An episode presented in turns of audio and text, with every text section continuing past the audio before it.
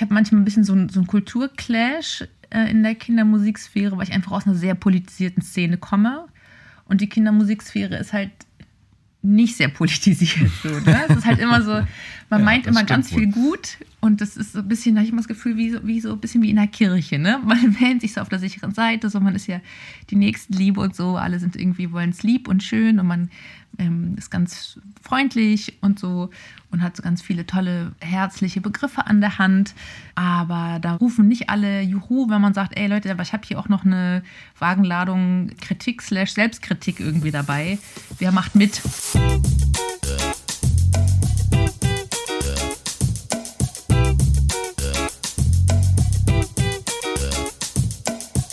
Wieso, weshalb, warum? Podcast über Kindermedien.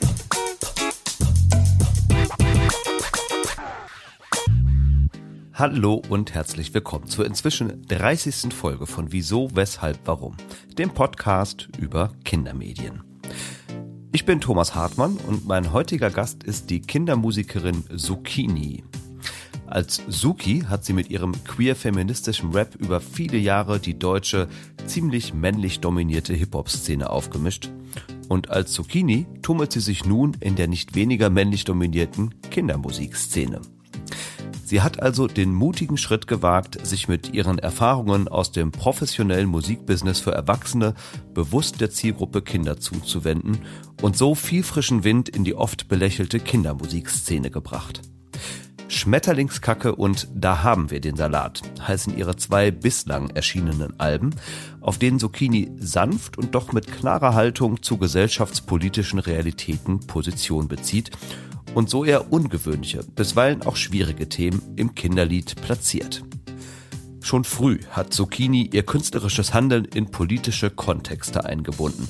Ganz egal, ob es dabei um Gender, Feminismus, Sexismus, Antirassismus oder auch Antikapitalismus ging.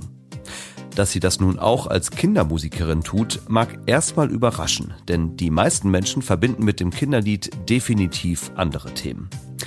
Gerade dieser vermeintliche Widerspruch macht ihre musikalische Arbeit für Kinder aber eben auch so interessant. Warum sich Zucchini für diese künstlerische Weiterentwicklung entschieden hat, wo genau sie sich als Kindermusikerin positioniert, wie sie dabei auf ihr neues Umfeld blickt und was die Kindermusikszene von anderen Kultursparten wie zum Beispiel der Kinderliteratur lernen kann, all das war Thema unseres Gesprächs. Und ich wünsche euch nun wie immer viel Spaß beim Zuhören und freue mich natürlich über eure Likes oder auch Kommentare zu dieser Folge.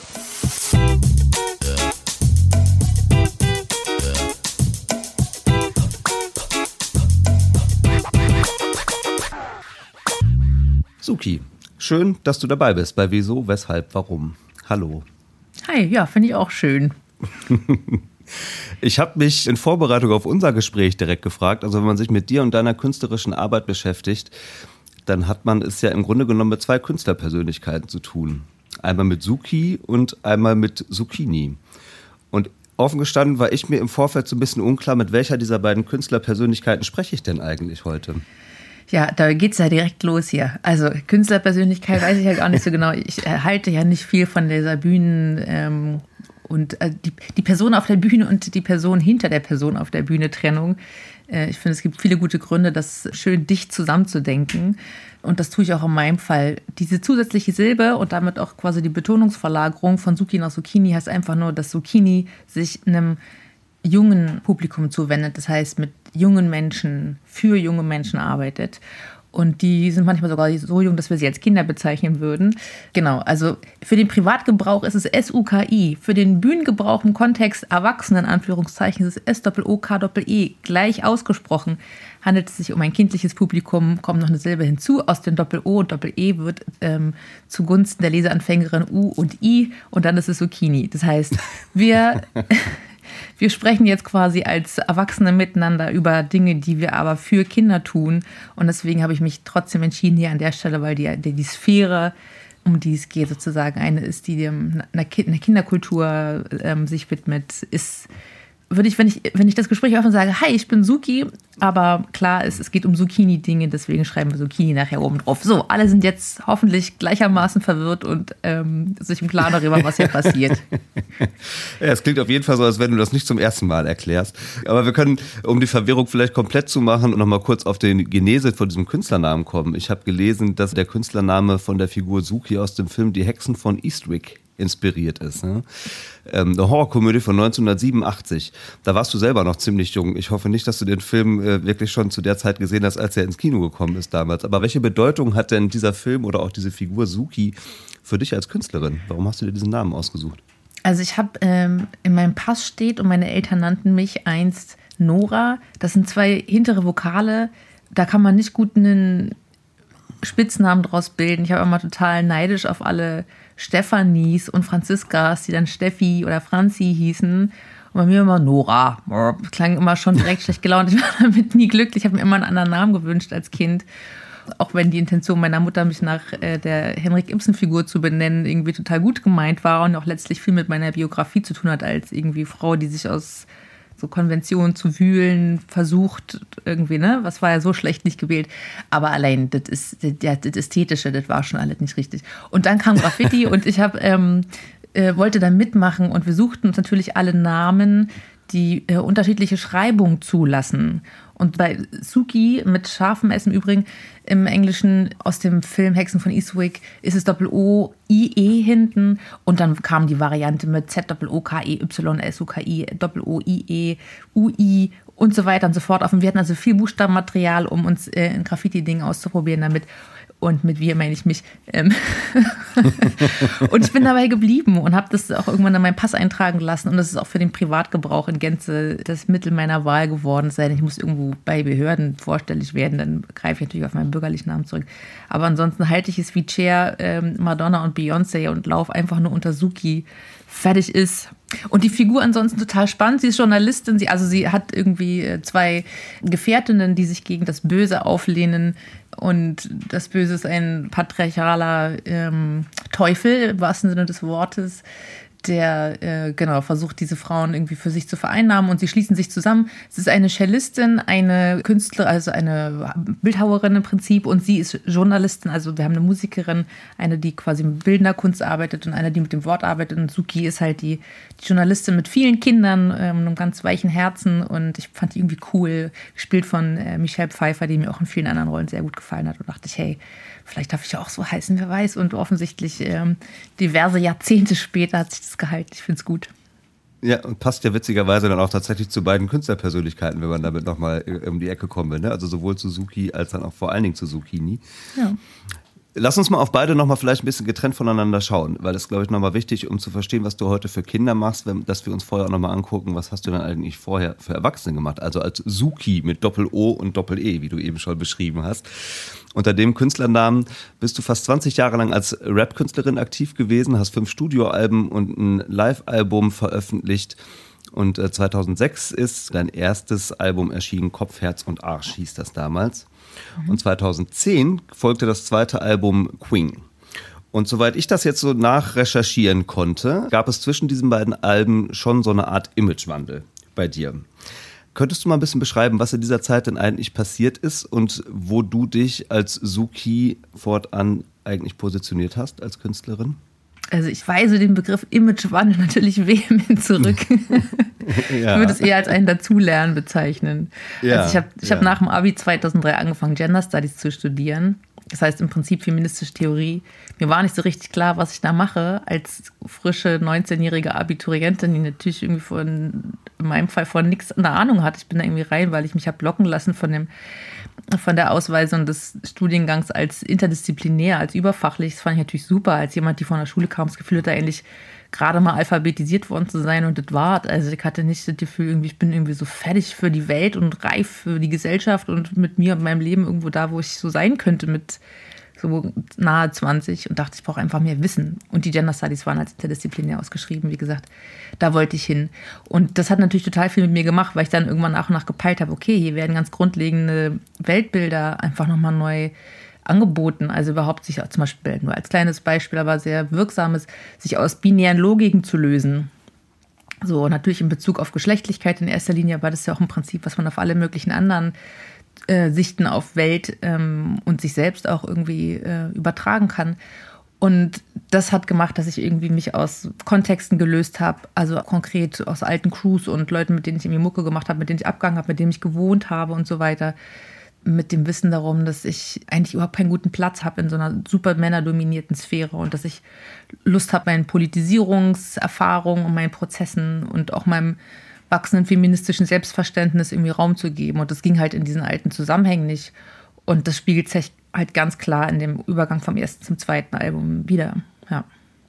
Jetzt ist es ja so, die deutsche Hip-Hop-Szene, also ich bin selber mit der Szene nicht so sehr verhaftet, muss ich sagen. Aber soweit ich sie kenne und überblicke, ist sie ja zum einen doch sehr stark männlich dominiert und sie zeichnet sich ja vielleicht auch gerade deswegen nicht unbedingt durch ein besonders feministisch geprägtes Weltbild aus. So würde ich es vielleicht mal zusammenfassen. Hat es dich trotz dieser Tatsache oder gerade wegen dieser Tatsache in dieses künstlerische Umfeld gezogen? Warum hast du dich für Rap und Hip-Hop-Kultur entschieden damals? Das sind ja keine bewussten Prozesse. Man geht ja nicht hin und sagt, hm, ab heute Punk, sondern das sind natürlich Dinge, die einen auch ein Stück mm. weit ereilen. Also eine Faszination für irgendwie, in dem Fall eine Subkultur, wächst ja oder hat vielleicht auch ein Initial, aber das ist ja nichts, wo man sich irgendwie Multiple-Choice-mäßig auf ein Formular für festlegt. Ne? Ähm, mm, ja, ja. Ich habe Hip-Hop über Graffiti kennengelernt. Ich war Schulanfängerin, hatte lange Wege in Berlin mit dem Bus jeden Morgen, jeden Nachmittag hinter mich zu bringen und habe halt an Hauswänden gesehen, dass da große Buchstaben dran sind. So. Und habe irgendwie versucht rauszufinden, wie das geht und habe dann gelernt, es gibt Graffiti und neben Graffiti gibt es auch noch DJing und Breaking und MCing und ganz viele andere Aspekte, die diese große Kultur, die global existiert und eine sehr politische Geschichte hat, dass das alles Möglichkeiten sind zur Beteiligung, mitzumachen, ohne dass man viel, sei denn, okay, fürs DJing und Producing ist es nochmal was anderes, aber erstmal nicht viel braucht, so an Equipment und ähm, irgendwie technischen Zugängen oder so. Und dass es da ganz viel Offenheit gibt. Und ich habe diese Sprachlastigkeit im Rap einfach total geliebt. Ich erinnere mich, dass ich als Kind irgendwie vor so Songs, also deutschsprachigen Songs saß und dachte, wow, krass, krass, da passiert voll viel. Wow, ich verstehe nur die Hälfte, obwohl es Deutsch ist so. Also ich, ne, ich kannte halt von zu Hause, was weiß ich, Wolf Biermann und Udo Lindenberg. So war auch deutschsprachig, ja, aber ja. war äh, nochmal eine andere Kiste. So und ich war einfach als jemand, der aus einem sehr bibliophilen Haushalt kommt und als Kind sehr viel gelesen hat und für mich so Sprache und Schreiben und Lesen und Bücher, mein Bibliotheksausweis, so das waren so meine Schätze irgendwie. Ich wusste schon immer, dass da für mich viel zu holen und zu finden ist und auch viel beizutragen. Und deswegen war Rap eigentlich so, also über Graffiti kennengelernt, erste Faszination für Rap, dann versehentlich eher in so wieder in Graffiti-Kontexten gelandet, weil ähm, mir noch nicht so richtig die Orte und die Personen zugegen waren. Ähm, die mich in, in Dingen Rap hätten mit unterstützen können oder so. Und äh, das kam dann aber. So mit 16, mhm. 17 gab es auch in Berlin so ein Shift von ähm, äh, neben Graffiti. Also Berlin war immer eine Graffiti-Stadt seit Ende der 80er Jahre und dann äh, wurde auf einmal war Rap da, wo Rap halt vorher eher so, was weiß ich, in Heidelberg, Stuttgart, bisschen im Pott, Hamburg und so unterwegs war, ging es dann plötzlich rund in Berlin. Mit einem ziemlich harten Ton, muss man dazu sagen. Ne? Also mm. das alles, was wir heute unter so problematischem, sexistischen Rap verstehen, die, also ne, andere Städte werden das für sich auch behaupten, aber Berlin war schon so der Ort, wo die Kacke richtig am Dampfen war und wo man es mm. auch in aller Deutlichkeit zelebriert hat und das natürlich aus einer cis-hetero-männlichen Perspektive in allererster Linie. Ne? Und das war natürlich schon auch sau anstrengend und so war auch meine ganze Jugend irgendwie, auch die Leute, mit denen ich abgegangen habe. Hab. Das waren keine sweeten, zugewandten Menschen, da war halt immer Spannung drauf. Ja. Also es war immer anstrengend, es war immer irgendwie auch gefährlich im Sinne von, hier brennt gleich die Hütte so, weißt du, irgendeiner dreht gleich durch. Also es war schon da war immer viel Zündstoff drin. Und irgendwie hatte ich das Gefühl, ich bin aber trotzdem hier nicht falsch. Auch wenn es mich echt Nerven gekostet hat und ich auch echt Schiss hatte in vielen Situationen, irgendwie mich zu behaupten und was zu sagen. Aber irgendwie hatte ich das Gefühl, ich bin da trotzdem richtig. So. Und das hat sich dann quasi erst mit der Zeit bestätigt. Hm. Weil quasi die ersten Jahre irgendwie diese von dieser starken Anspannung geprägt war, natürlich auch immer der Angst davor, quasi in Ungnade zu fallen als Mädchen, ne? Und so behandelt und besprochen zu werden, wie andere Mädchen und Frauen behandelt und besprochen wurden, so dass ich quasi äh, natürlich auch in der Tendenz immer quasi, ich sage jetzt mal so hart, mit dem Täter fraternisiert habe, um nicht selber zum Opfer zu werden, bis mir hm. irgendwann klar wurde, das will ich alles gar nicht so. Ich mache mich selber zur Mittäterin oder zumindest zur Täterschützerin auf eine Art Ähm, und dann gab es halt einen großen Bruch und die Erkenntnis, dass ich das, was ich über die parallel dazu im Prinzip über Feminismus gelernt habe, sehr wohl auch in meiner Musik unterbringen kann, ohne dass irgendjemand mit den Augen rollt und mich versucht davon abzubringen, sondern dass es Leute gibt, die das feiern werden und total froh sind, dass es Rap auf Deutsch mit einem feministischen Zugang geben kann. Mhm. Ja, sehr interessant. Ich habe ähm, mich so ein bisschen mit einigen deiner Songs natürlich auch beschäftigt aus der Zeit und da bin ich auf den Song zum Beispiel Vorläufiger Abschiedsbrief gestoßen aus dem Jahr 2014. Ich glaube, es ist die erste Zeile, ne, mit der der Song beginnt. Rap war selten gut zu mir, Rap hat mich immer geboxt, heißt es da. Ja. Da habe ich direkt schon so gedacht, okay, da klingt schon so ein ambivalentes Verhältnis auch durch zu der äh, Kunstform, über die wir hier gerade sprechen, ne? so wie du es gerade ja auch im Grunde genommen beschrieben hast. Ne? Also ist so eine gewisse Ambivalenz, oder, die ich da raushöre. Absolut, ne? aber ich habe es halt geschafft, das über die Jahre, und wir sprechen ja wirklich im Prinzip jetzt schon von zumindest zwei Jahrzehnten so, mm. das für mich weich zu machen und immer weicher werden zu lassen. So. Also quasi in der ersten Zeit habe ich die Härte der Männer adaptiert. In der zweiten Phase habe ich versucht, quasi eine eigene feministische Härte dagegen zu setzen. Und dann habe ich irgendwie für mich selber gelernt, und das versammelt sich so ein bisschen auch an diesem Satz, den ich sehr mag, only the strong stay soft. Mhm. So, sich halt von dieser Härte nicht korrumpieren zu lassen, sag ich mal, sondern wirklich stark zu bleiben und trotzdem weich zu sein. So. Und mit der Hinwendung zur Musik für Kinder, also da hat halt die Härte überhaupt nichts verloren. Ja, ja, da brauchen wir ja. ganz viel Weichheit und Durchlässigkeit und trotzdem eine Stärke im Sinne einer Präsenz und einer Solidarität und sich eben auch von anderen Dingen nicht korrumpieren zu lassen. Ja, da baust du jetzt gerade schon direkt die Brücke zu. Ähm, ich habe hier schon wieder das Stichwort Imagewandel für mich stehen. Von dem Wort hast du dich jetzt eben schon distanziert. Also sagen wir einfach mal, deine, genau, deine, deine künstlerische Weiterentwicklung zu Zucchini. Äh, Hip-Hop-inspirierte Kindermusik machst du als Zucchini. Und äh, um das vielleicht mal auch nur ganz kurz zu rekapitulieren, also 2019 hast du offiziell damit begonnen, da ist das Album Schmetterlingskacke erschienen. Und äh, für viele deiner Fans, würde ich jetzt mal eher vermuten, kam diese Neuausrichtung ja doch wahrscheinlich auch etwas unerwartet. Und ich habe gelesen, dass dir vereinzelt zumindest auch unterstellt wurde, dass du als feministische Musikerin oder Aktivistin mit diesem Wechsel quasi kapituliert hättest vor dieser alten Rolle. Wie ist denn das? Hat sich dieser Prozess für dich auch als eine Art Kapitulation angefühlt tatsächlich? Überhaupt nicht. Also ich finde das Wort Weiterentwicklung da sehr, sehr schön gewählt. Ich, hab, ich erlebe das total als Upgrade in ganz, ganz vielen Hinsichten das Kapitulieren, ähm, also ich meine, wer irgendwie 15 Jahre das Maul aufgerissen hat und sich mit allen möglichen Leuten angelegt hat und wirklich eine Menge Dreck gefressen hat, so kapituliert nicht so einfach. Also ich finde die Jahre, und das kann ich jetzt auch mittlerweile selbstbewusst sagen, weil die Zeit des Kleinredens ist irgendwie vorbei. Ich habe da einfach eine Menge gerissen so. Ich habe halt an ganz vielen Stellen Sachen gesagt, die später von anderen noch aufgegriffen wurden. Und ich war halt einfach eine von ein paar anderen Leuten, die früh zu dem Thema Hip-Hop am Start war so und sich angreifbar gemacht hat ich weiß, dass ich da eine Menge hinterlassen habe und dass sich auch viele Leute an dem orientiert haben, dass viele Leute sich daran politisiert haben und die Songs mochten. Und äh, ich, also ich habe einfach auch äh, arsch viele Konzerte gespielt und so, und nicht vor leeren Hallen. So. Also da waren ja mhm. Menschen, so, die das unterstützt haben und interessant fanden und, und dergleichen. Also deswegen ist da nichts zu kapitulieren. Kapitulieren wäre, wenn ich gesagt hätte, okay, das war irgendwie alles eine richtig beschissene Idee, warum habe ich nur? Ne? Und das ist ja nicht der Fall. Also ja ich stehe ja zu dem, was ich gesagt habe und ich stehe auch zu den Dingen, die ich darin ähm, selber übersehen habe oder vielleicht nicht ausreichend reflektiert oder weit genug gedacht habe. Ähm, das heißt, ich stehe zu meinen Taten und ich stehe auch zu meinen Fehlern da drin. Und aber ich finde, für mich war das nur folgerichtig zu sagen, ich habe halt kein Interesse mehr, dieser neoliberalen Idee von höher, schneller, weiter, die in der Musikindustrie absolut gang und gäbe ist, vor der halt kaum jemand zurückschreckt. Ne? Also weil natürlich alle irgendwie, ja, ich muss halt Miete zahlen, ja, auf jeden. Stimmt, gilt ja auch für mich. Ähm, aber so die, das, die Leistungslogik in der Musikindustrie, die sich auch ganz konkret in so einem in so einer ultimativen Quantifizierbarkeit dessen, was eigentlich überhaupt nicht quantifizierbar ist, irgendwie niederschlägt, ne? In Form von Klicks, Likes, Shares, Ticketverkäufen, ähm, wie viel Medienaufmerksamkeit hast du zu, zum Peak deines Releases, welche Festivals spielst du, welche Slots, auf welcher Bühne und so weiter, mit wem featurest du, wer nimmt dich wahr, wer nimmt dich ernst. Mhm. Das sind alles Dinge, die sich irgendwie in, in, in so eine scheiß Excel-Tabelle übertragen lassen tatsächlich. Während ja eigentlich Musik, wenn man sie als Kunst verstehen will, im Prinzip ja völlig abseits davon existieren könnte, sollte, ja, zumindest in so einer Vorstellung von einem freien Ausdruck oder so. Ja. Aber diese Zahlenzwänge, diese Sachzwänge, die sich halt einfach am Ende immer irgendwie in Geld überführen lassen, äh, oder andere Formen von Kapital so ähm, haben mich halt einfach echt mit den Jahren krass angewidert, weil ich relativ erfolgreich war mit dem, was ich gemacht habe.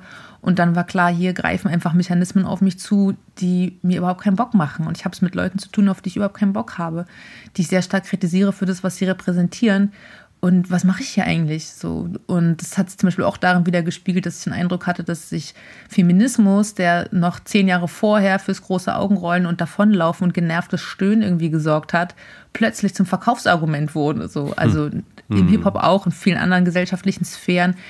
Ähm, und ich dachte so, nee, das ist ja überhaupt nicht, was ich will. Also das, das ist überhaupt nicht mein Verständnis von Feminismus, irgendwie zu sagen, jetzt bin ich der Boss, so ich will kein Boss sein. Also ich bin im Herzen Anarchistin. Für mich soll es keine Hierarchien dieser Art geben. So, mm. will ich, ich will gar nicht mm. oben sein. Was, soll, was ist das jetzt so? Jetzt bin ich auf Platz 1 von irgendwelchen Charts oder habe irgendwie, also was ist, das geht alles für mich nicht. Und gleichzeitig hatte ich auch das Gefühl, dass ich diesen Raum queer-feministischer Rap im deutschsprachigen Raum sehr stark besetzt habe und für mich auch an der Zeit war, Platz zu machen für andere Leute.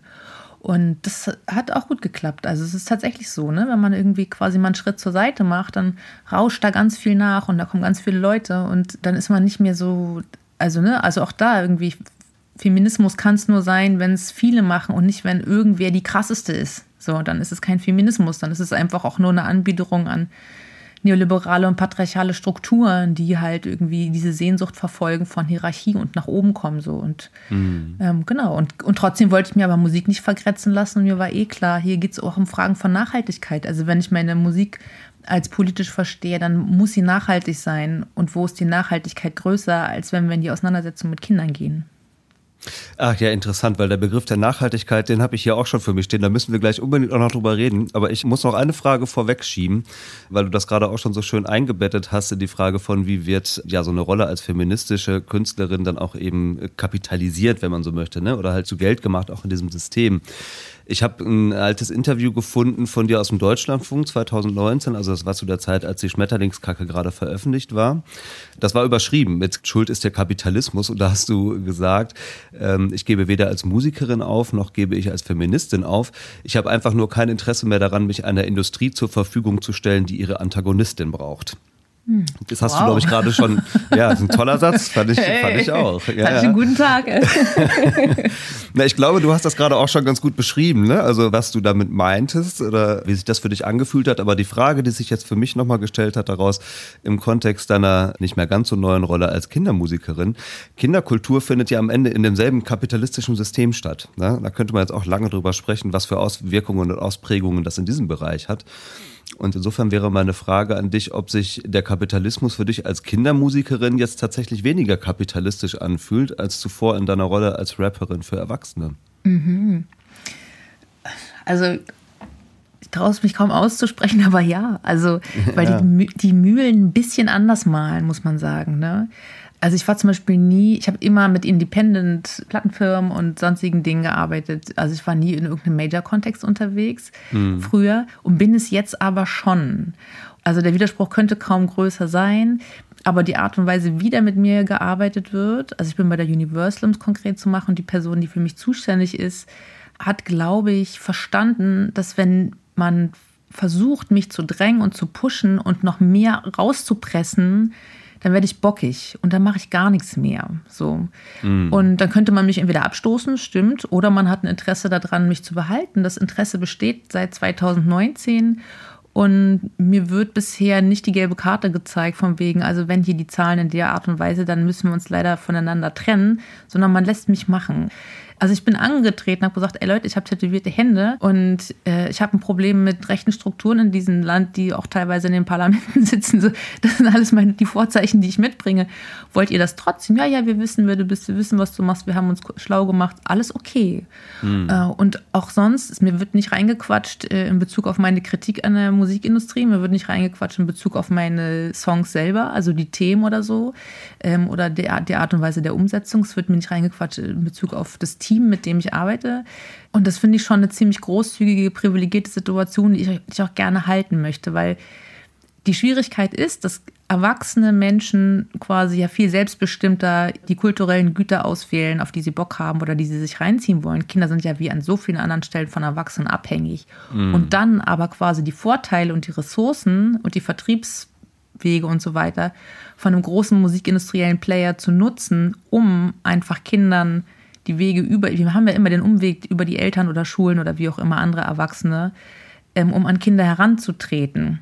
So, und da, glaube ich, würde ich jetzt mit einem, würde ich jetzt komplett independent nur auf Bandcamp stattfinden, wäre es ein bisschen schwieriger, tatsächlich. Ja, ja, so, also das heißt, ja. ich nutze die, die Mittel der großen Musikindustrie, um tatsächlich die Dinge, die mir inhaltlich wichtig sind, streuen zu können. So. Und es verselbstständigt sich ganz gut.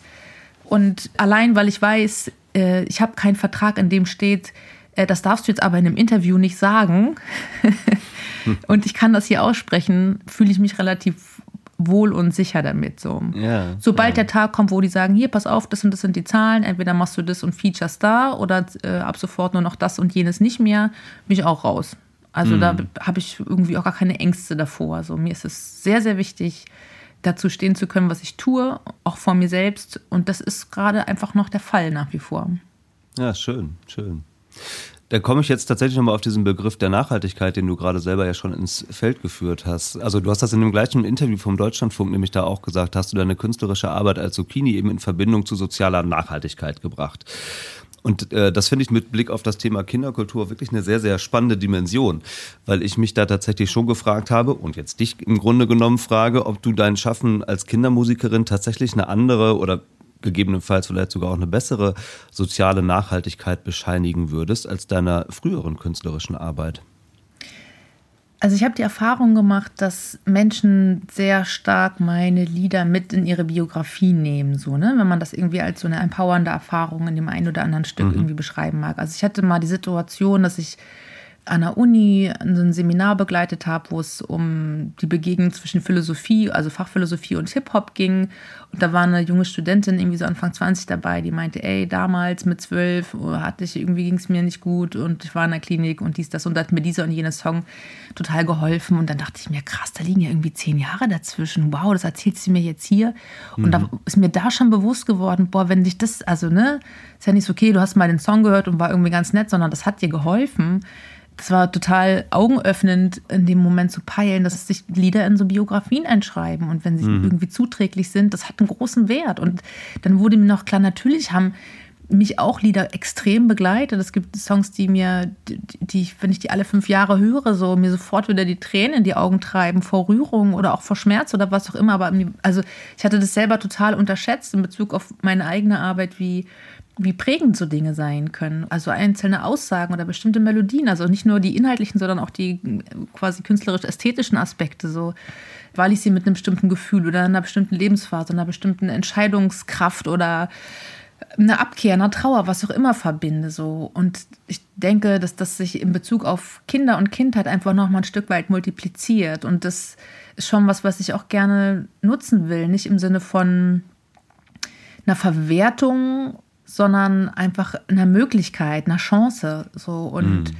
daran anzuknüpfen und meine Möglichkeiten da reinzusetzen. So und einfach diese, ja, also, weil wir haben ja schon so auch so eine romantisierte Idee von Kinder und Kindheit, ah, die sind so im Moment und so, weißt du, wir müssen heute irgendwie arschvoll Kohle ausgeben, um in irgendwelchen Retreats wieder zu uns zu finden, so äh, und um den Vogel auf dem Baum irgendwie wieder äh, wertschätzen zu können und so durchzuatmen ja, ja. und so zu spielen und so davon ist ganz, ganz viel richtig, glaube ich, auch auf eine Art. Ne? Ähm, also, dass wir das so empfinden, wünschenswert wäre, dass wenn wir Kindern eben genau diesen Zauber auch belassen und sie nicht mit unserem Stress unterschiedlichster Art äh, irgendwie übergießen, den wir selber uns im Kapitalismus gegenseitig aufzwingen. So. Und gleichzeitig hat eben diese, diese andere Zeitlichkeit, also neben der Unmittelbarkeit, einfach so dieser der, the long run, so der lange Atem, der lange Weg zu wissen, so es ist der Zauber ist irgendwann weg. Mal gucken, was dann bleibt von der Kindheit. Und ich meine, wir wissen, wie viel Impact Erfahrungen die Kinder in Kindheit machen, haben kann. Mhm. Also ist mm. jetzt nicht so, dass wir alle irgendwie zur Therapeutin rennen, weil wir mit Mitte 20, Mitte 30, Mitte 50 irgendwie mal eine scheiß Erfahrung gemacht haben. In den allermeisten Fällen handelt es sich ja um Dinge, die passiert sind zwischen 0 und 16 oder so. Ja.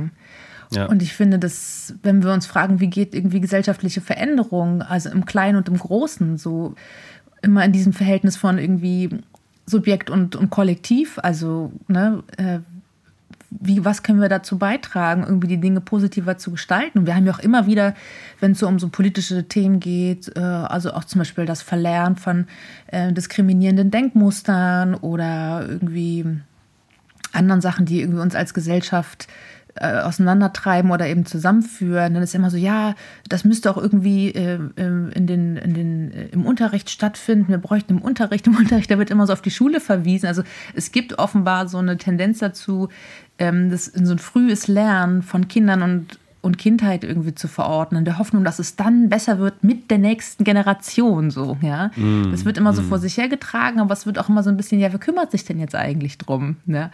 Und Gesellschaft kümmert sich herzlich wenig um Kinder und Kindheit. Wir leben, und das ist für mich ein ganz wichtiger Punkt, der ähm, finde ich leider auch in der Kindermusikszene, sage ich mal, zu wenig berücksichtigt wird, ist der Umstand, dass wir in einer adultistischen Gesellschaft leben. Wir leben in einer Gesellschaft, in der Erwachsene Macht haben über Kinder. Und diese Macht ähm, mitunter eher in eine Tendenz Richtung Gewalt in unterschiedlicher Form kippen lassen, oder wir können es auch Überwältigung nennen, es muss ja nicht immer sozusagen das, das Schlimmste sein, anstatt es in Richtung Verantwortung zu lehnen. Das heißt auch wirklich darin zu investieren, sage ich mal, die äh, Kinder und Kindheit zu sehen, zu feiern, zu, sich mit ihnen zu solidarisieren, sich ihnen zur Verfügung zu stellen und nicht weiter daran zu arbeiten, dass wir in einer Welt leben, die von Erwachsenen für Erwachsene mit erwachsenen Dingen ausgestattet sind. So. Mm. Also ich meine, man kann es an diesem ganzen Thema Klimakrise hervorragend einmal durchdeklinieren wenn man sich anguckt, wie wir einfach ein paar Jahrzehnte darauf verwendet haben, richtig krass darauf zu scheißen, dass wir diesen Planet zugrunde richten. Und, und dann kommen so ein paar junge Menschen und sagen so, ey, geht nicht klar, könnt ihr bitte mal damit aufhören? Äh, könnt ihr uns bitte in Ruhe zumindest das lautstark aussprechen lassen, indem wir auf die Straßen gehen? Und äh, könnt ihr mal den Generationenvertrag einhalten? Und was kommt ja, seid still, geht in die Schule, ihr, habt, ihr versteht es ja eh nicht. So, ne? Und das Wahlalter werden wir erst recht nicht herabsenken, um euch irgendwie mitentscheiden zu lassen ja, über die ja. Dinge, die euch in den nächsten Jahrzehnten, in denen wir schon lange gar nicht mehr auf diesem Planeten sein werden, massiv betreffen und euch das Leben richtig, richtig schwer machen werden. So, ne? Und ich finde, Kinder mit den Dingen auszustatten, die, also meine, meine Generation, also ich bin Jahrgang 83, sitzt da und sagt, ah, mir hat in der Schule niemand beigebracht, wie eine Steuererklärung geht, voll scheiße. Das ist so unser Problem. Und man denkt, ey, wie viele Sachen müssten dann eigentlich jetzt wirklich laufen? Ich habe festgestellt für mich, ich habe hab viele Möglichkeiten als Teil dieser Gesellschaft. Und man muss dazu sagen, auch mit dem deutschen Pass, das macht auch nochmal wirklich einen großen Unterschied, mich irgendwie einzubringen und Dinge mitzugestalten. Und die Musik für Kinder ist auf jeden Fall ein ganz wichtiger Teil, weil ich darin einfach viel Freiheit habe und Möglichkeit habe, an Kinder heranzutreten in einer Weise, die für sie auch offenbar interessant ist. Ja, interessant. Also damit hast du schon für mich ganz gut beschrieben, was sich auch wirklich so künstlerisch daran gereizt hat. Ich habe, um das aber nochmal in eine andere Richtung aufzumachen, mich auch nochmal gefragt, ob es möglicherweise auch so eine Motivation bei dir gab, ich sag mal etwas vereinfacht, das Rap-Genre so ein bisschen mehr kinderkompatibel zu machen, ja? Also um das mal ein bisschen konkreter zu machen.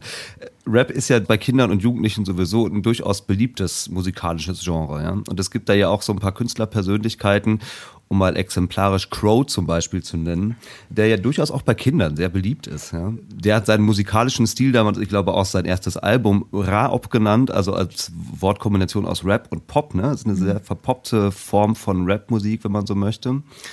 Ging es dir mit deiner künstlerischen Arbeit für Kinder auch darum, genau diesen ich nenne es mal Subgenre, auch eine neue kindgerechtere Spielart von Rap entgegenzusetzen? War das auch eine Motivation für dich? Nee. Also das war kein, wenn das jetzt irgendwie ein Nebenprodukt sein sollte, ja cool, aber ich habe nicht, das, das war kein erklärtes Ziel. So. Mm. Mm. Ähm, und ich wollte auch, als ich irgendwie angefangen habe, feministische Rap-Texte zu machen, auch äh, Rap keine äh, Image-Politur verpassen, damit man sagen kann, ist ja doch nicht so schlimm, es gibt ja noch drei, vier Leute so dafür habe ich auch einfach, wie gesagt, zu viel Auseinandersetzungen und Fights gehabt innerhalb der Szene und musste mir ewig vorwerfen lassen, Lesbeschmutzerin zu sein und mich gleichzeitig eben zu wehren gegen die Leute, die mich vereinnahmen wollen, gegen, gegen also ähm, und, und, mich zu instrumentalisieren ähm, entgegen diesem Bild, problematischen Bild, das sie von Rap haben. So, ne? Mhm. Also es ist ja, ist ja nicht so, dass ich irgendwie die die großen Rapper um Features mit mir gerissen hätten oder so. Ne? Also ich war auf jeden Fall, also es ist, viele waren ja auch einfach konstant genervt davon, dass ich halt kritisiert habe. Zumal von innen heraus, ähm, ohne dass ich jetzt irgendwie die maximale äh, kreative Überfliegerin war oder so. Ne? Also es ähm, nö, also ich kann Hip-Hop lieben, ohne das Gefühl zu haben, ich müsste da hier irgendeine Imageaufwertung über meine Musik ermöglichen, so flächendeckend. Mhm, mhm, okay. Und welchen Einfluss hat deine Rolle als Mutter denn auf deine künstlerische Entscheidung gehabt, jetzt auch Kindermusik zu machen? Gab es da irgendwie, vielleicht auch so im Rückblick für dich irgendwie Zusammenhang oder spielt das gar nicht unbedingt so damit rein? Also das spielt schon eine Rolle insofern, als dass mir, dass ich natürlich über meine Familiensituation mehr mit dem, was die Playlisten als Kindermusik verstehen, ähm, zu tun hatte. So, ja, ne? ja. Ähm, und ich hatte jetzt gar nicht so Probleme mit dem Umstand, dass das jetzt irgendwie alles ein bisschen einfacher ist und manchmal auch ein bisschen nur so vor sich hin nudelt und oder nervt. Mein Problem waren die Inhalte an bestimmten mhm. Stellen. Ne? Also es ist alles super weiß dominiert. Wenn Charaktere auf Color auftauchen, dann in so einem doch sehr naiv problematischen, egal ob schwarz oder weiß, wir sind alle gleich Modus, wo ich einfach natürlich widersprechen muss, sagen, nee, sind wir halt nicht. Also in irgendeinem vermeintlich universell abstrakt humanistischen Denken schon, aber in der echten Welt sind wir es halt nicht so. Und ich finde das schlimm, wenn man Kindern das vorgaukelt, als gäbe es da keine Unterschiede irgendwie entlang von sozialen Klassen oder der Realität von weißen Leuten und rassifizierten Leuten in mehrheitlich weißen Gesellschaften so. Ja, dass halt immer noch so Vater, Mutter, Kind, cis-heteronormative Rollenverständnisse irgendwie an der Tagesordnung sind oder so. Ne? Also das sind Dinge, die mich eher gestört haben, wo es mich auch gelockt hat zu sagen, so, ey, hier müssen wir einfach noch mal ran. So, hier brauchen wir einfach anderes mhm. Zumal die Kinderliteratur der uns Leuten aus der Musik echt ein paar Schritte voraus sind. So, ne? Also, wo nicht nur die, die Figuren entsprechend in Anführungszeichen bunt sind, sondern wo es eben auch so Own Voices Perspektiven gibt, ne? Also mhm. wo, mhm. wo sehr wohl AutorInnen ähm, of Color, queere AutorInnen, AutorInnen mit Behinderung und so weiter an der Produktion von Kinderkultur beteiligt sind. So. Und das ist halt in der Kindermusik fast gar nicht so. Es gibt zwar viele von uns, die halt so, ne, so halt auch auf dieses bunte Thema irgendwie aufspringen und das irgendwie gut finden und auch vielleicht schon lange machen. So. Ähm, und ich finde auch nicht, dass das jemand nicht darf also ich, ne, ich will das niemandem verbieten. So, ich finde das wichtig, dass sich weiße Leute gegen Rassismus, wie man sagt, stark machen. Aber ich finde es mindestens genauso wichtig, dass die entsprechenden Strukturen peilen, dass sie halt einfach super weiß dominiert sind und sich darüber mhm. mal Gedanken machen müssen, wie mhm. man das vielleicht gegebenenfalls ändert, damit man nicht immer nur über andere spricht, die man ja auch lieb hat, weil alle sind ja gleich und so weiter, sondern dass man einfach dafür sorgt, okay, mit wem arbeite ich, wen feature ich, wo kommen wir hier zusammen, wie, wie, wie können wir unser Netzwerk erweitern, wie können wir einfach einladender sein, ohne zu vereinnahmen. So, das ist eigentlich, was mich interessiert. Und da geht für mich auf jeden Fall auch die Reise hin. Als Haltung erstmal total nachvollziehbar und auch sehr ehrenhaft und löblich, würde ich mal sagen. Die Frage, die sich mir dann aber natürlich direkt stellt, ist, wie macht man es dann letztendlich? Und wieder konkret an dich gerichtet, wie machst du es denn? Also, was würdest du sagen, machst du anders als vielleicht andere KollegInnen aus dem Kindermusikfeld? Oder vielleicht auch aus der Kinderliteratur oder so, je nachdem, woran man sich da so misst.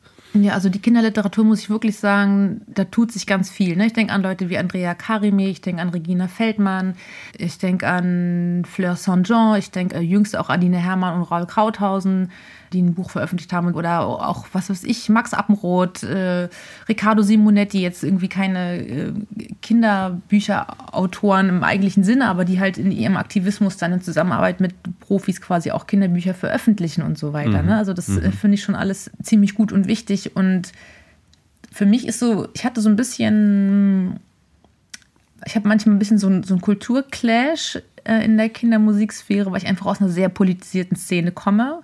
Und die Kindermusiksphäre ist halt nicht sehr politisiert. So, ne? Es ist halt immer so, man ja, meint immer ganz wohl. viel gut und das ist so ein bisschen, da habe ich immer das Gefühl, wie so, wie so ein bisschen wie in der Kirche. Ne? Man wählt sich so auf der sicheren Seite, so man ist ja die Nächstenliebe und so, alle sind irgendwie, wollen es lieb und schön und man ähm, ist ganz freundlich und so und hat so ganz viele tolle, herzliche Begriffe an der Hand.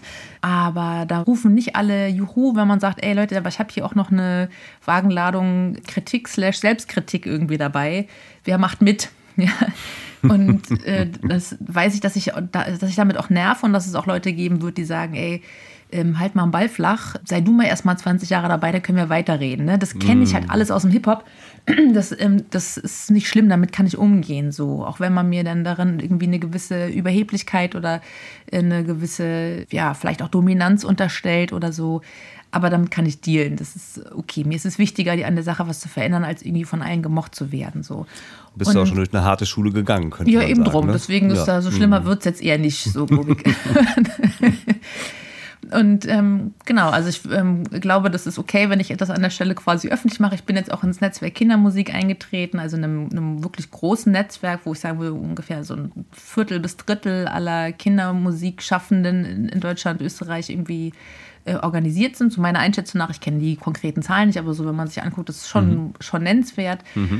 Und habe gesagt, ich möchte, ähm, ne, ich bin bereit, irgendwie ähm, mich auch einzubringen und so weiter. Mein, mein Ding ist aber, ich will halt einfach über Diskriminierungssensibilität sprechen. So. Und zwar nicht nur in dem Sinne von, hey, ähm, wir zählen jetzt einfach noch mehr bunte Dinge auf oder bunte Menschen, sondern ähm, wir gucken auch bei uns selber. So, wir gehen hier einfach ganz klar in Auseinandersetzung mit uns selber im Sinne von, wie gehen wir mit einer eigenen Fehlerkultur um oder so? Oder haben wir die überhaupt so? Und wir haben jetzt irgendwie eine Arbeitsgruppe gegründet, äh, die das angehen will. So, das wird eine Weile Ah, brauchen, schön. bis das wächst, aber es gibt diese Arbeitsgruppe, die halt in so einem Tool einerseits äh, Materialien ähm, und Personen sammelt, die sich rund um das Thema Diskriminierungssensibilität, diskriminierungssensibles Lektorat, Sensitivity Reading und so weiter ähm, da zusammenträgt, um eine, quasi eine Art Labor, wo wir bei Unsicherheiten beim Schreiben irgendwie die anderen befragen können. Wie seht ihr das? Geht das? Kann man das so sagen? Oder was fällt euch dazu ein? Habt ihr alternative Begriffe oder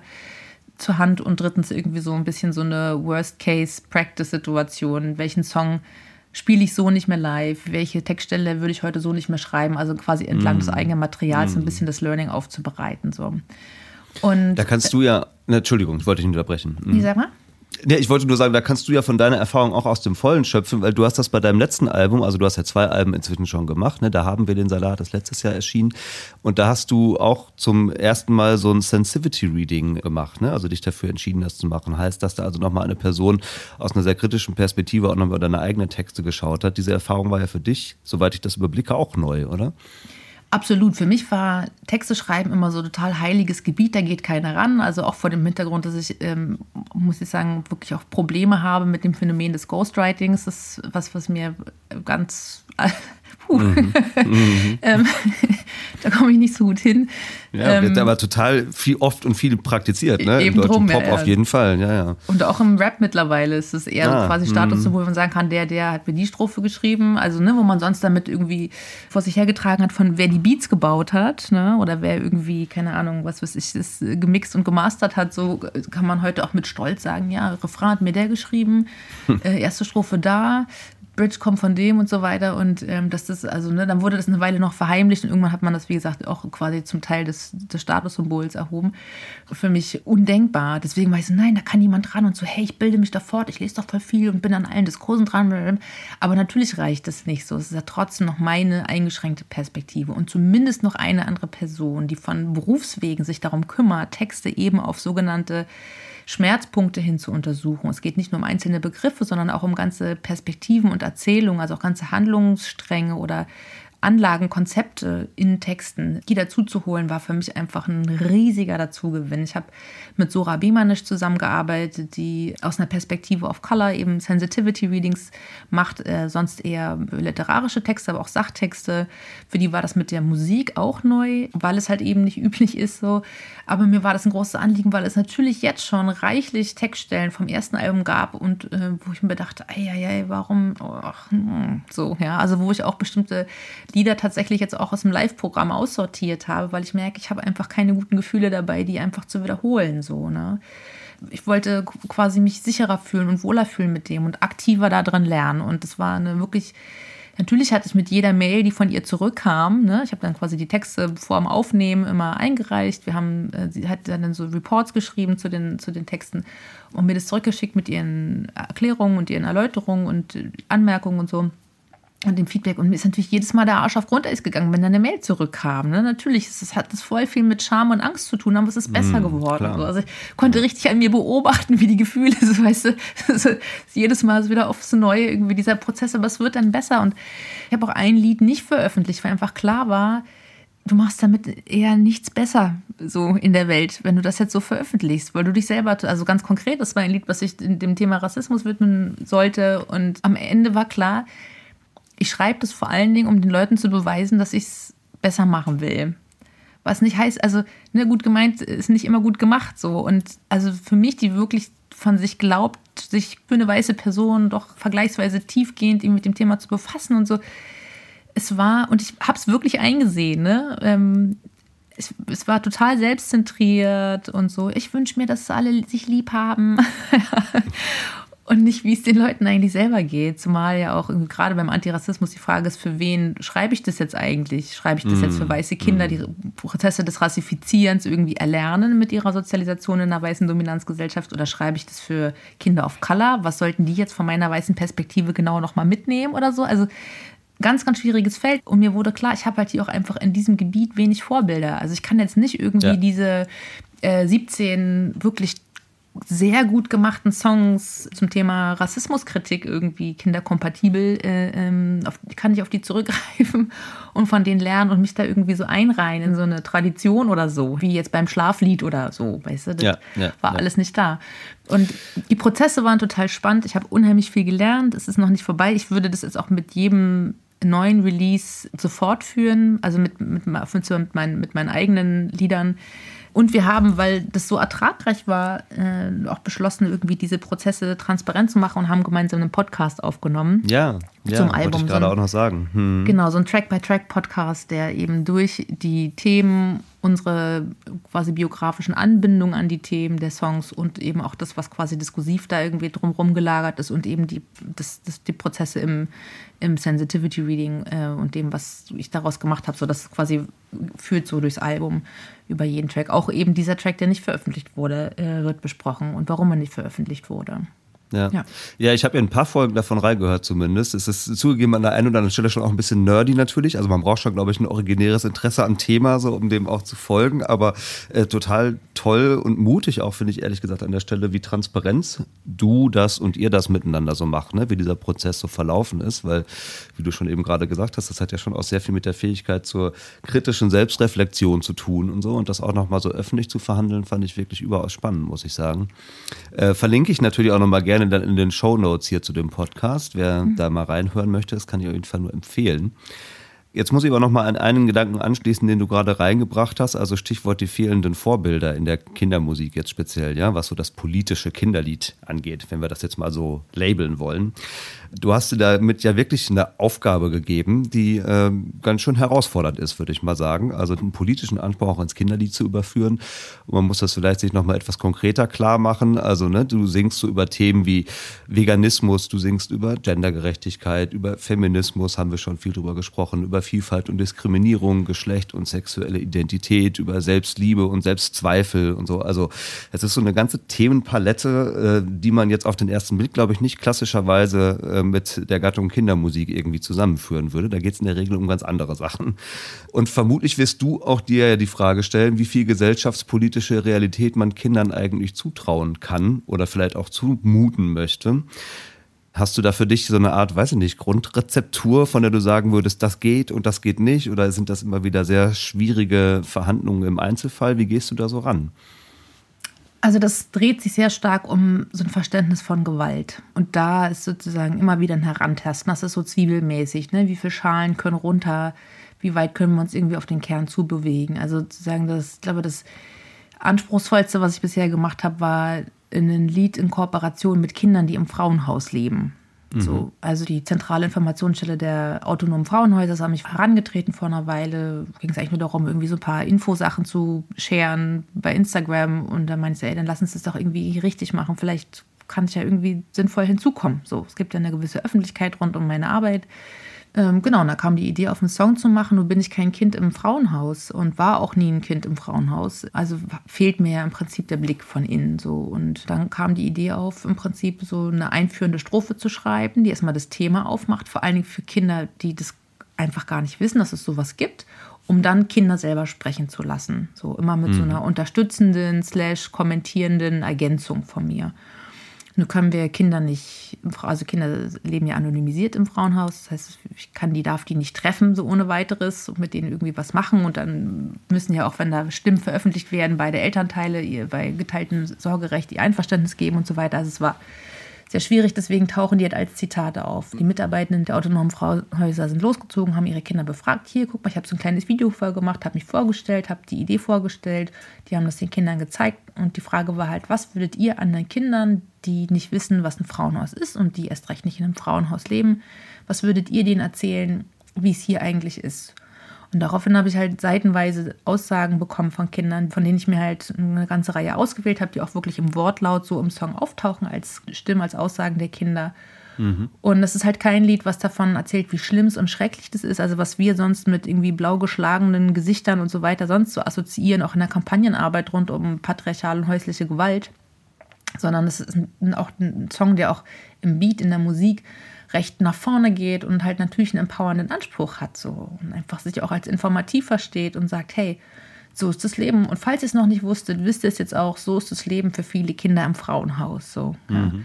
Und, ähm, und natürlich bin ich mir sicher, dass reihenweise Gespräche daraus äh, hervorgegangen sind, aber das ist ja genau das Ding. Ich vertraue halt darauf, dass Erwachsene, die mit Kindern sind, ob sie mit ihnen leben, mit ihnen arbeiten, ob es die Eltern sind oder die Großeltern oder die Mitbewohnis oder was auch immer, sich zur Verfügung stellen, ihren Kindern Fragen zu beantworten, die sich vielleicht aus den Liedern ergeben. Darauf muss ich einfach zählen, dass es über mich hinaus noch Leute, andere Erwachsene gibt, die sich ähm, bereit erklären, sich auf schwierigen Fragen zu stellen. So. Und ich glaube, das funktioniert ganz gut. Also das so was, was ich so an Rückmeldungen bekomme, ähm, ist eher so, puh, ganz schöner Tobak, aber ey, irgendwie ist jetzt sind auch Dinge klarer in der Welt fürs Kind. Also meine Analogie ist, ich habe keine Zahlen dafür an der Hand. Ja, das will ich auch ganz, ganz ehrlich sagen. Natürlich gibt es ja auch wenig Forschung dazu. Ein Kind, wir haben ja, das ist ja auch Teil von Adultismus, Kinder irgendwie super zu homogenisieren in unseren Vorstellungen, ja. Also, ja. die in so sehr stark als irgendwie ein, so, so monolithisch als eine Gruppe irgendwie zu denken. Aber Kinder haben ja ganz unterschiedliche Zugänge zu bestimmten Themen. Also ein Kind nerdet halt voll auf Dinos ab und die andere hat halt richtig krassen Plan von, weiß was ich, von irgendwie, kann halt Klavier aus irgendwelchen Gründen. Und das nächste baut halt abgefahrene Sachen aus Klopapierrollen. Und alle haben ja ganz unterschiedliche Fähigkeiten, und Interessen. Und so wird es auch sein. Das eine Kind wird halt diesen Song komplett überhören und es gar nicht aufnehmen was da los ist. Und das andere Kind wird sich denken, ach, das ist ja krass.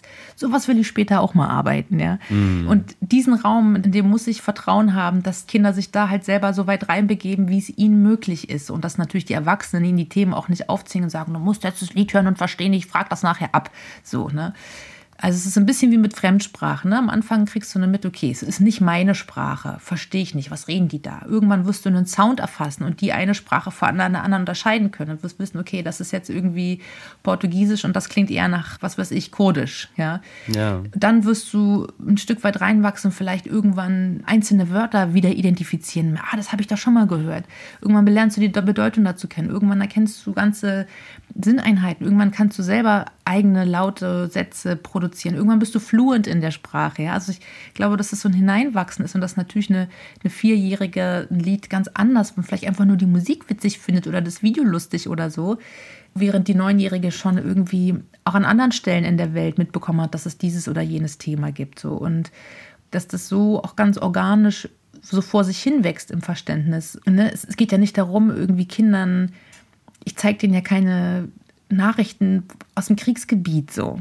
Ich will die ja nicht konfrontieren und überfordern, dass es denen danach schlechter geht, sondern es geht ja immer darum, auch über schwierige Themen zu empowern, um darüber einfach auch Realitäten abzubilden, die sonst keine Berücksichtigung finden in so einem heile Welt-Prinzip. So was ist keine heile Welt, sondern es geht darum, sanft und stark auch schwierige Themen nicht auszulassen, so und Kindern darüber einfach eine Sicherheit zu geben, zu sagen, so, ey, ich weiß, du hast das schon mal irgendwo im Fernsehen gesehen, ich weiß, du hast das schon mal irgendwo im Internet oder auf einer Plakatwand gesehen.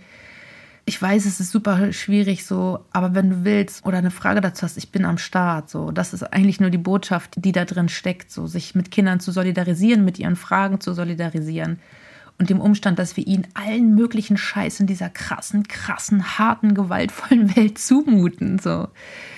Und da ist immer noch ganz viel Raum für Fantasie und Plüsch und Flausch und Sugarcoating und alles ist super knuffig. Ja, das wird nicht weniger so dadurch. Ja, ja. Leute, die noch nie deine Musik gehört haben, denen wird es jetzt womöglich relativ schwer fallen, sich vorzustellen, wie deine Musik überhaupt klingt. Aber dass es dir tatsächlich sehr gut gelingt, das musikalisch auch toll zu überführen und das jetzt eben nicht zu verkopft klingen zu lassen oder so, sondern dass es wirklich Spaß macht, das kann ich auf jeden Fall schon mal so unterschreiben und unterstreichen und nur dazu ermuntern, sich die Sachen dann auch wirklich mal anzuhören. Äh, sonst, äh, weiß ich nicht, klingt das womöglich tatsächlich ein bisschen überfordernd, so wie wir gerade hier darüber sprechen.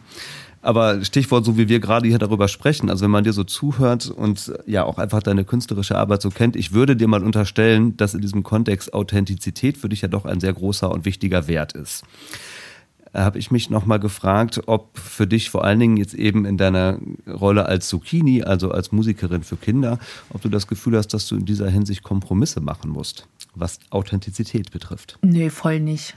Also tatsächlich gar nicht ähm, es gab so Phasen in meinem Erwachsenenleben, wo ich mich dafür auch immer mal wieder so ein bisschen geschämt habe, dass ich auch so eine sehr verspielte Seite habe. Und dass ich halt auch so Hobbys habe, die man Kindern oder alten Damen eher zuordnet.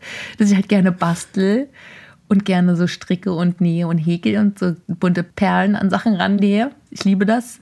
Auch so ein bisschen sicherlich als Balance zu quasi der Härte der Themen, die ich mir sonst so raufhole.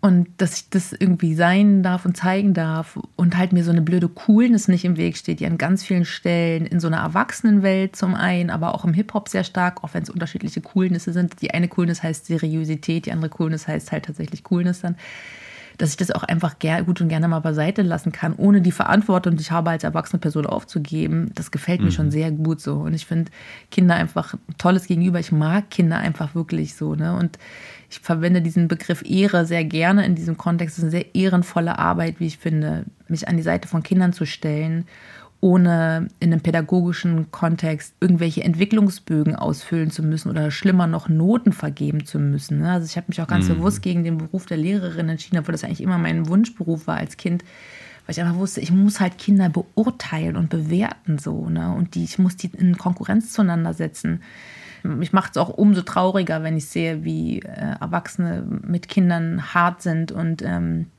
urteilend oder so. Ne? Weil wir, es ist ja irgendwie so, wir, wir lieben unsere Kinder, aber wir mögen keine Kinder, so als Gesellschaft. Ne? Wir haben ja so hm. Hotels, in denen Kinder keinen Zugang haben und alle möglichen Dinge sind erst ab 18 und so. Also es ist ja irgendwie ähm, ganz merkwürdig ausschließend strukturiert so. Und ich mag tatsächlich Kinder und das ich glaube, dass mir ist es, ich finde es schön, einfach auch in so einem öffentlichen Raum mit ähm, einfach mal ein Kind zuzuwinken und wenn ich sehe, ah, die guckt, die interessiert sich für irgendwas, was ich da gerade mache oder so, Kontakt aufzunehmen, einfach so für den Moment nur kurz so, ach, siehst du, ich habe auch heute eine grüne Hose an, wie witzig, weißt du? Also irgendwie so Kleinigkeiten, die irgendwie einem den ja, Tag versüßen, ja, ja, die wo klar ist, das Kind wird nicht nur als Störfaktor im öffentlichen Raum wahrgenommen, der nur dann akzeptiert wird, wenn er funktioniert. So, ne?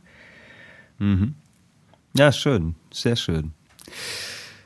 Suki, ich würde mal einen kleinen, ähm, wie soll ich sagen, eine kleine formale Unterbrechung in unser Gespräch reinbringen. Ich hätte so ein paar Entscheidungsfragen für mhm. dich, entweder oder Fragen, okay. die ich gerne ein wenig schneller mit dir jetzt durcharbeiten würde. Also du darfst gerne auch was dazu deinen Entscheidungen sagen, aber es geht jetzt gar nicht darum, das lang und ausführlich nochmal zu kommentieren, mhm. sondern tatsächlich einfach ein bisschen schneller mal abzuhaken. Alles klar. Hättest du Lust ja. und wärst bereit dazu? Jawohl. Fantastisch. Wir legen auch mal ganz harmlos los, würde ich sagen. Guter Text oder gute Musik wäre meine erste Frage. Guter Text. Weil dir Text am Ende tatsächlich immer wichtiger ist als die Musik oder wie also würdest du es? Das ist tatsächlich auch einfach noch so ein Ding, was ich aus dem Hip-Hop mitnehme. Ne? Also ich habe wirklich ja. sehr problematische Inhalte, die unfassbar gut geflowt wurden, auf fantastische hm. Beats im Ohr. Und das ist, finde ich, eine, ich fühle mich betrogen. So, und ich kann besser damit dealen, wenn es irgendwie im Flow so ein bisschen rumpelt oder das jetzt nicht so geil gemischt ist, so. Aber dafür ich inhaltlich nicht die ganze Zeit denke, scheiße, das tut weh.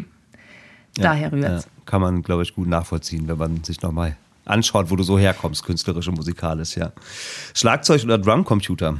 Oh, Schlagzeug tatsächlich. Ich bin, äh, lege großen Wert darauf, dass äh, alles auf der Bühne live passiert. Also wenn ich irgendwo mal auf einer Demo oder bei einer kleinen Veranstaltung im künstlerischen Rahmenprogramm mal zwei, drei Songs vom Computer her abfeuere, dann ist das okay. Aber Konzerte müssen live gespielt sein und auch alle Instrumente sind immer live eingespielt. War das auch früher bei dir schon so? Also als du als Suki unterwegs warst? Nein, eben nicht. Das war ein bisschen auch aus Kostengründen und weil ich immer dachte, ah, ich kann dann die Leute nicht anständig bezahlen und so und ich will selber nicht so viel Kosten verursachen, wenn du halt aus einer Subkultur kommst, wo einfach klar ist, ja, keiner, mm. eh keiner Kohle. So ähm, aber mittlerweile ist es äh, so für mich, also wir sind tatsächlich live mit Drums, Keys, äh, Gitarre und Bassgitarre. Okay. Ja, auch immer noch, äh, also es wird mehr, aber es würde sagen, immer noch eine Seltenheit auch in der Kindermusik. Ja, aber es ne? ist mir also, super wichtig, auch für die Kinder zu sehen, dass das irgendwie, dass da echte Menschen das machen so. Und deswegen wird auch jedes einzelne Instrument vorgestellt und spielt eine Kleinigkeit und zeigt, was es so kann, um so das bisschen, ist so ein bisschen Back to the Roots mäßig und finde ich aber sehr schön und ist auch einfach fürs Musizieren selber auch schöner, wenn man nicht nur irgendwie auf Play drückt, sondern wirklich äh, gemeinsam musiziert. Das ist einfach ganz andere Energie. Die nächste Frage dockt, wenn man so will, schon ein bisschen daran an. Studio oder Live-Konzert? Ja, Live-Konzert natürlich. Also ich muss sagen, ich bin Drini, stehe nicht so auf Rumreisen und draußen sein. Ich bin gerne zu Hause. Das ist ja einen guten Beruf ausgesucht, ja, genau. würde ich sagen. es ist, äh, aber deswegen mache ich dann auch sonst nicht viel in meinem Leben. Also ich fliege nicht in Urlaub oder so Sachen. Ich mache wirklich, also sozusagen, ich bin viel unterwegs, aber aber wirklich nur dafür. Aber also na klar, ey, vor der, kind, vor der Bühne irgendwie Kinder zu sehen, die sich das irgendwie reinpfeifen und, und also die Blicke sind einfach, das, ne, mir geht es gar nicht darum, irgendwie so das, den Abriss, die Sensationskonzerte, sondern wirklich so einfach zu sehen, dass auch einfach ein Kind da eine Stunde davor steht mit großen Augen, sich auch einfach kaum bewegt, aber sich das alles ganz genau an, anguckt so und anhört. So, das ist einfach wirklich fantastisch und zu wissen, so das ist jetzt für, für voll viele Kinder das erste Konzerterlebnis. Oder da immer, was macht diese lilane tätowierte Frau auf der Bühne da? Weißt du, das ist, ähm, mhm. also ich habe da schon sehr große Freude am Live-Geschehen. Ich, ich muss da noch eine Frage direkt hinterher schieben äh, dazu. War das für dich, als du dich dazu entschlossen hast, Kindermusik zu machen, auch von vornherein klar, dass du das auch gerne live umsetzen möchtest? Ja, unbedingt. Oder hattest du möglicherweise sogar eher, weiß ich nicht, Zurückhaltung dabei? Nein, nein, nein, nein, nein, nein, nein, nein. Ich habe, ich hab, mhm. als ich die, ich habe als Suki eine Abschiedstour gespielt im März 20, fünf Konzerte. Und wir haben halt das Zugabenset, also wir haben dann irgendwie, keine Ahnung, 24 Songs aus meinem Repertoire der Jahre gespielt. Und das Zugabenset waren fünf Zucchini-Lieder. Heißt, wir haben es von vornherein so angelegt mhm. und schon die, alle schon mal in Kenntnis gesetzt darüber, was als nächstes kommt. Sehr schön. Ähm, nächste Frage: physische Tonträger oder Streaming? Hm. Naja, ach, der ist ja schwierig.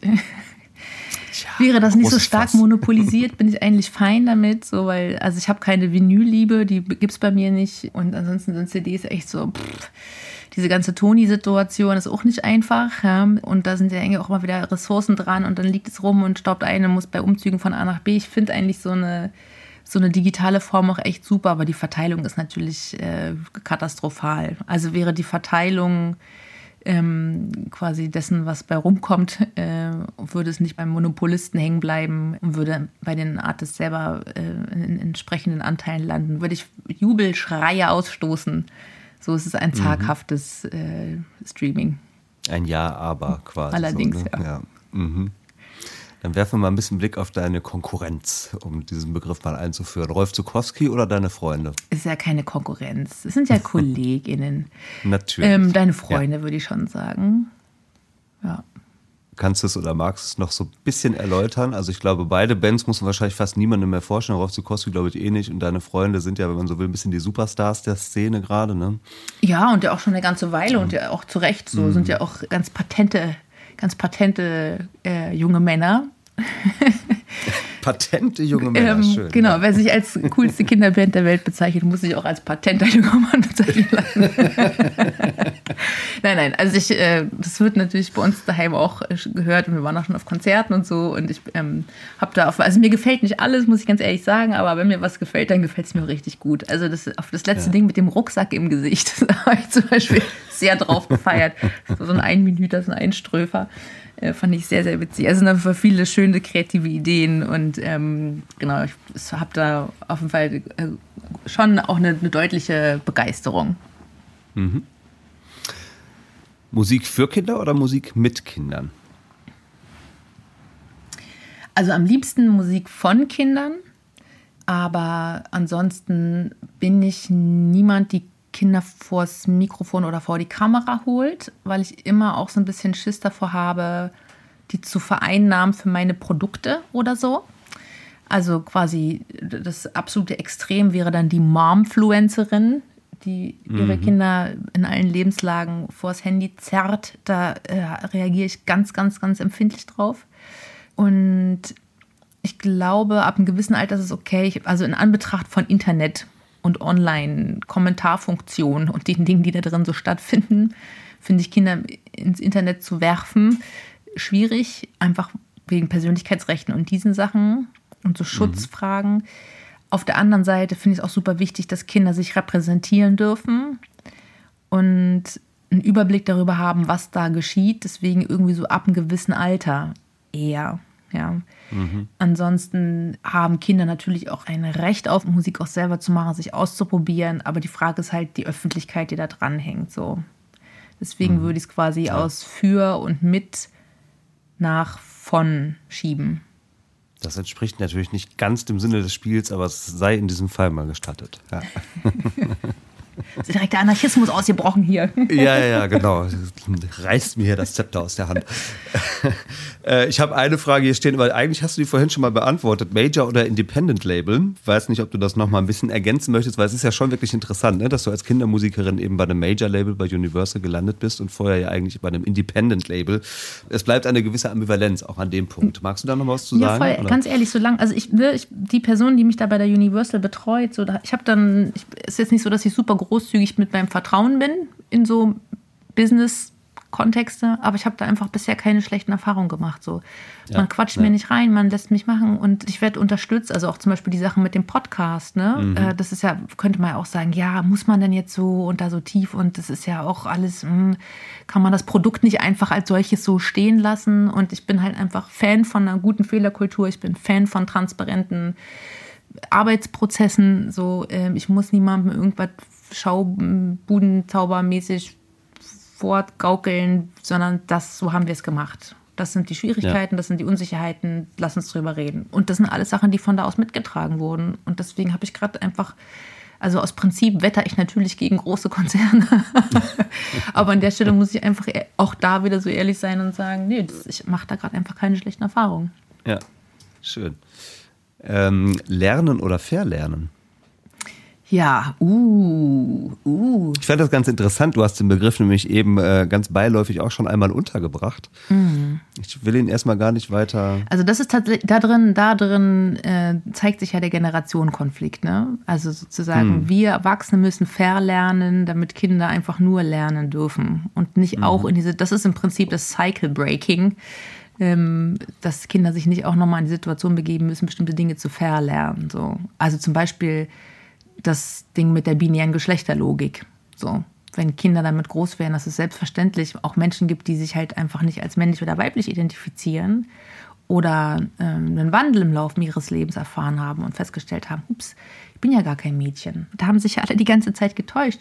Ich, ich spüre ja, ich bin doch ein Junge. So. Und wenn da eine Selbstverständlichkeit hineinwächst, weil wir verlernen, das zwangsmäßig festzuziehen, müssen Kinder nicht mehr verlernen. Deswegen würde ich perspektivisch und quasi prozessorientiert sagen, lernen. Okay. Dogmen oder Prinzipien? Oh, Prinzipien natürlich. Also ein Dogma ist natürlich auch für die Person, die das selber aufrechterhält, super anstrengend. Also das tut ja dann am Ende nur weh. Ähm, deswegen Prinzipien auf jeden Fall, Haltung auf jeden Fall, aber immer mit einer Bereitschaft, Dinge auch in Frage zu stellen, ähm, solange halt nicht nach unten getreten wird. Und dann nochmal eins, das hatten wir eigentlich auch schon ganz am Anfang. Machen wir es jetzt nochmal kurz und knackig. Person oder Persona? Person.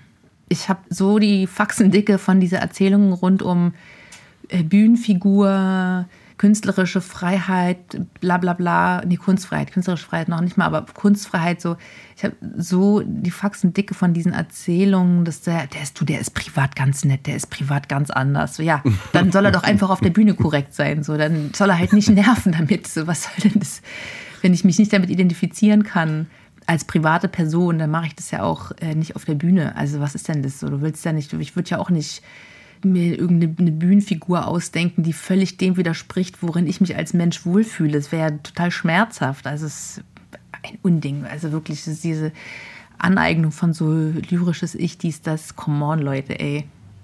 Nee. Mhm. okay, Zu viele ja. Debatten dazu geführt. Da bin ich ein bisschen, halt schon ein bisschen mit. Äh ja, ja, das merkt man ein klein Klingt auch soweit äh, nachvollziehbar, ja. Schön. Dann ein ähm, paar schnelle Fragen vielleicht noch zum Ende, Suki. Du hast vorhin ja schon mal so angedeutet, ne, im Bereich der Kindermusik oder des Kinderlieds und vor allem des politischen Kinderlieds könnte man dich ja schon als so eine Art Pionierin bezeichnen. Ne? Also es gibt zumindest wirklich sehr, sehr wenige KindermusikerInnen, würde ich mal sagen, die sich das wirklich in der Weise auf die Fahnen geschrieben hätten, wie du das tust. Ich denke witzigerweise immer an Frederik Fahle, mhm. dem ich das auch immer zuschreiben würde, aber der ist nun wirklich in der, also ich meine, der ist bis heute noch aktiv, aber der hat in den 70ern angefangen, Kindermusik zu machen. Ne? Dazwischen klafft dann doch schon eine relativ große Lücke, müsste man sagen. Also du hast dir damit ja wirklich was vorgenommen. In dem Kontext ähm, ist die Frage vielleicht relativ naheliegend, ob dir die Rolle als Kindermusikerin manchmal vielleicht auch einfach ein bisschen zu anstrengend wird. Nö, voll nicht. Also da ist ganz viel Freude auch dabei. Also ich habe auch Bock darauf. Also ich kann ja, ich könnte ja auch einfach andere Dinge tun, die, also ich, ich, ich mache ja auch noch ein paar andere Sachen nebenbei. Ich häkel zum Beispiel Gemüse. Ich könnte auch das den ganzen Tag machen und im Internet verkaufen.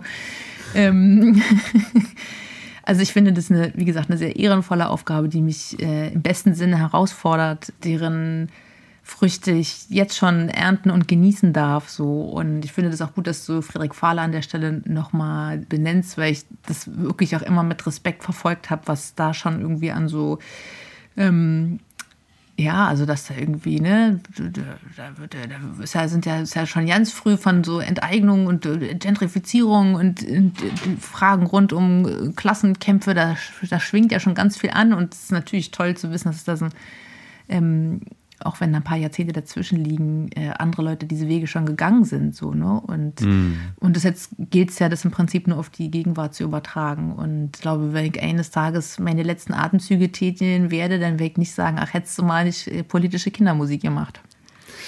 Erlebst du dich denn in dieser Rolle als Kindermusikerin manchmal vermutlich, wenn dann eher ungewollt, auch als polarisierend? Oder erlebst du es sogar auch manchmal, dass Leute wirklich arg kritisch auf deine inhaltliche Arbeit oder musikalische Arbeit reagieren? Ja, auch das bin ich aber gewöhnt so, ne? Also es ist halt, ähm, also ich meine, meistenteils wird einem das ja nicht ins Gesicht gesagt, man liest es dann irgendwo. Aber es ist halt immer so, wenn du Sachen machst, die noch nicht super etabliert sind, bist du halt erst der Troublemaker. Also wie gesagt, dass dieses Feminismus-Ding im Rap, was haben Leute die Augen so, boah, bitte Suki, ey, du nervst, Alter, sei doch mal still, so, chill doch mal, entspann dich mal. Fünf Jahre, acht Jahre, 15 Jahre später haben sie plötzlich ihre eigenen Podcasts zum Thema Feminismus und Hip-Hop, weißt du? Also es ist irgendwie, also um es jetzt mal ein bisschen zuzuspitzen, so, dann ist das irgendwie plötzlich auf einmal alles machbar. Und dann ist irgendwie sowas wie eine weibliche oder körperliche, sexuelle, wie auch immer, Selbstbestimmung irgendwie, da ist man empört, wenn sich jemand plötzlich dagegen stellt. Also die Leute lernen ja auch dazu und ähm, und ich lerne ja auch Dinge dazu. Also ich kenne es ja auch von mir total, dass ich bei bestimmten Sachen denke, so, wow, wow, wow, wow, jetzt aber mal, jetzt aber mal gut langsam hier. Und um dann einfach an mir selber beobachten zu können, eine Weile später, ja, guck mal, ist schon kurz davor, mir in Fleisch und Blut überzugehen. So. Und das ist natürlich vor allen Dingen mit den Dingen, die irgendwie immer so ein bisschen nerven und wehtun und wo man sich selber auch in Frage stellen muss. Ne? Also bestimmte Dinge, für die ich kritisiert wurde in der Vergangenheit, da habe ich mir auch gedacht, ja, meine Güte, jetzt kann man das gar keinem mehr recht machen. Habe so ganz konservative Sachen gesagt, man darf gar nichts mehr sagen. Und irgendwann merke ich so, ey, zum Glück wurde mir das gesagt. So, zum Glück bekomme ich hier die Chance, irgendwie über so eine Kritik, über so einen Hinweis zu lernen. Und das fügt sich dann irgendwann gut zusammen so. Also ich nehme das auch nicht besonders persönlich. Ich lasse einfach die Zeit dann für sich sprechen. Ja, die Zeit für sich sprechen lassen, genau. Ich uh. möchte jetzt nicht in die Verlegenheit bringen, äh, dass du äh, nochmal irgendwie sagen musstest, wo siehst du dich denn in zehn Jahren oder so. Aber ich mach's vielleicht nochmal anders auf. Ich habe bei laut.de, ich gucke da immer mal wieder rein, wenn es so um Plattenkritiken geht, ganz interessant gelesen, da haben die dein Racker-Rap, das fand ich eine schöne Bezeichnung für die Musik, die du als Kindermusikerin machst, ähm, dein Racker-Rap als allemal hörbarer bezeichnet als vieles, womit äh, Tony-Boxen heutzutage junge Ohren malträtieren. genau so wurde es da beschrieben. Über die Tony-Boxen hast du ja auch gerade schon gesprochen und hier im Podcast wurde auch schon drüber gesprochen mit dem Markus Langer. Äh, und der Autor, der diesen Text geschrieben hat, hat dann aber trotzdem auch gesagt, eine Rückkehr ins Erwachsenenfach fände er trotzdem ziemlich begrüßenswert. Also die Frage, die damit verbunden wäre, ob dann irgendwann möglicherweise auch nochmal mit einem Album von Suki zu rechnen wäre. Darf ich die dir an dieser Stelle stellen oder bleiben wir im Fokus jetzt wirklich erstmal bei deiner Rolle als Kindermusikerin? Ich glaube, man kann ganz viele Dinge gleichzeitig machen. Ich glaube nicht, dass man sich entscheiden muss für das eine oder das andere. Mhm. Als Mutter in der Musikindustrie ist das zum Beispiel so ein ganz klassisches Ding. Ne? Das ist für Leute irgendwie voll undenkbar ist, dass man auch gleichzeitig, also das Mutter sein und auf der Bühne sein, also fürs Kinderfach geht es noch, ist es noch kompatibler, aber in anderen Sphären hört man das immer wieder, dass Frauen irgendwie vor totale äh, Fragezeichen rennen, so. Mm. Wie, was? Und dann fährst du abends nach Hause und schmierst Brote. Ich glaube, dass, also ich, wenn ich den Impuls verspüre, wieder Musik vorrangig für Erwachsene zu machen, dann werde ich mir da nichts verkneifen, weil äh, äh, Prinzip sticht Dogma. Und dann ist das Prinzip, ich habe Bock, Sachen zu machen, auf die ich Bock habe. Und dann mache ich die auch, wenn es mir möglich ist. Also es wird, es hat ja auch zwischendurch schon Features gegeben. Ich habe ja, ja. in so einen Iran-Soli-Track gemacht äh, im vergangenen Jahr. Ich arbeite jetzt gerade mit einem äh, Rapper, der in Wien lebt, ähm, afghanischer junger Mann, der tolle Songs macht. Mit dem arbeite ich gerade ein Stück zusammen und so. Aber was ich nicht will, ist in diese Mühle zurückkehren von alle zwei Jahren irgendwie mit einem Konzept anzulaufen, das zu recorden, dann Promophase, dann Festivaltour, dann Solotour, dann feststellen, scheiße, es ist zwei Jahre vergangen, ich brauche wieder ein neues Konzept und so weiter. Mhm. Auf diese Mühle und zwischendurch immer richtig stark zu performen und zu leisten und abzuliefern und noch mehr und sich zu steigern, zu steigern, zu steigern. Das will ich nicht mehr. So. Und da, wie gesagt, funktioniert der Bereich Kindermusik sozusagen innerhalb der Musikindustrie anders. Es ist eine andere Zeitlichkeit, es sind andere Parameter da wird ganz anders gemessen, äh, auch weil der Markt einfach nicht so übersättigt ist. Und wenn ich Lust habe, vielleicht werde ich ja noch Opernsängerin oder so. Dann mache ich kein Dit, man es alles nicht. man weiß es nicht, das ist wohl wahr. Na, dann schauen wir uns das einfach neugierig an, würde ich sagen. Und hoffen, äh, dass es auf jeden Fall die ein oder andere Platte für Kinder auf jeden Fall noch geben wird aus deiner Feder ich persönlich, ich mache keinen Hehl daraus, ich mag die Sachen wirklich sehr und bin total froh, dass du mit deiner Erfahrung und äh, deiner Musikalität, aber vor allen Dingen halt eben auch mit deiner Haltung, über die wir ja heute ein bisschen mehr erfahren konnten, diese musikalische Gattung bereicherst. Und ich hoffe wirklich, dass du das noch lange weiter tun wirst. Für heute würde ich jetzt aber erstmal einen Punkt daran machen und bedanke mich sehr herzlich bei dir fürs Mitmachen, Suki. Dankeschön. Danke für dein Interesse. Danke für die Gelegenheit. Ganz wundervoll. Dankeschön. Schön. Dann sage ich einfach mal bis bald und verabschiede mich. Auf Wiedersehen. Tschüss.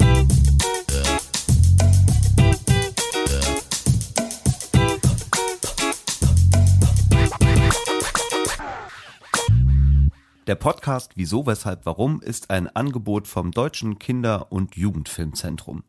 Über Feedback, Kritik und Anregungen freuen wir uns unter wieso, weshalb, warum at kjf.de. Allgemeine Informationen zu unserer Arbeit findet ihr auf unserer Website unter www.kjf.de.